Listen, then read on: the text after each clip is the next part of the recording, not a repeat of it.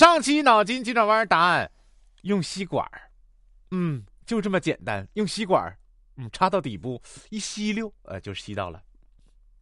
说一天啊，上幼儿园的小明跑到爸爸面前，问道：“爸爸，爸爸，你猜个谜语吧。”“好啊，什么谜语啊？”“什么东西从东边升起，从西边落下？”“嗯，是太阳。”“不对，不对，五个字。”爸爸想了想，说：“呃，太阳老公公。”“不对，不对，五个字嘛，就那五个字。”爸爸想了半天也想不出来。这时候，小明说：“真笨，是是是太阳。”爸爸吃惊的眼睛都睁大了。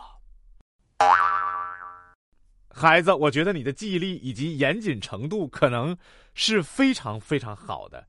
那么，你听到这个谜语的和答案的时候，是不是跟你说话的是个结巴？要不你咋能继承是是是是是太阳呢？我们玩动物园的游戏吧。六岁的卡尔对妈妈说：“怎么玩啊？很简单，我当小猴，你当游客，喂我果冻、花生和巧克力。”孩子，你不用当小猴，妈妈也会给你的。即使不给你，你也不用。扮成猴子来要，说这个妈妈说啊，孩子，我看见你弟弟拿了个最小的苹果，你是按我说的告诉他，可以自由选择的吗？儿子答：是的，妈妈，我告诉他，要么拿最小的，要么什么也别拿。结果他拿了最小的。孩子，你妈妈可能跟你说的是孔融让梨。而你好像在威胁弟弟。一个小孩问道：“下列火车什么时候进站？”小淘气鬼，我已经给你讲了五次了。火车进站时间是四点四十四分。小孩回答：“我知道，我只是喜欢看你说四点四十四分时胡子往上一翘一翘的样子。”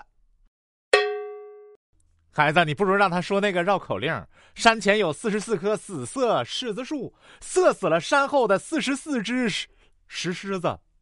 被你逗的我嘴都瓢了。说一天啊，我帮妹妹检查作业，老师布置的作业其中一项是用先什么什么再什么什么造句儿。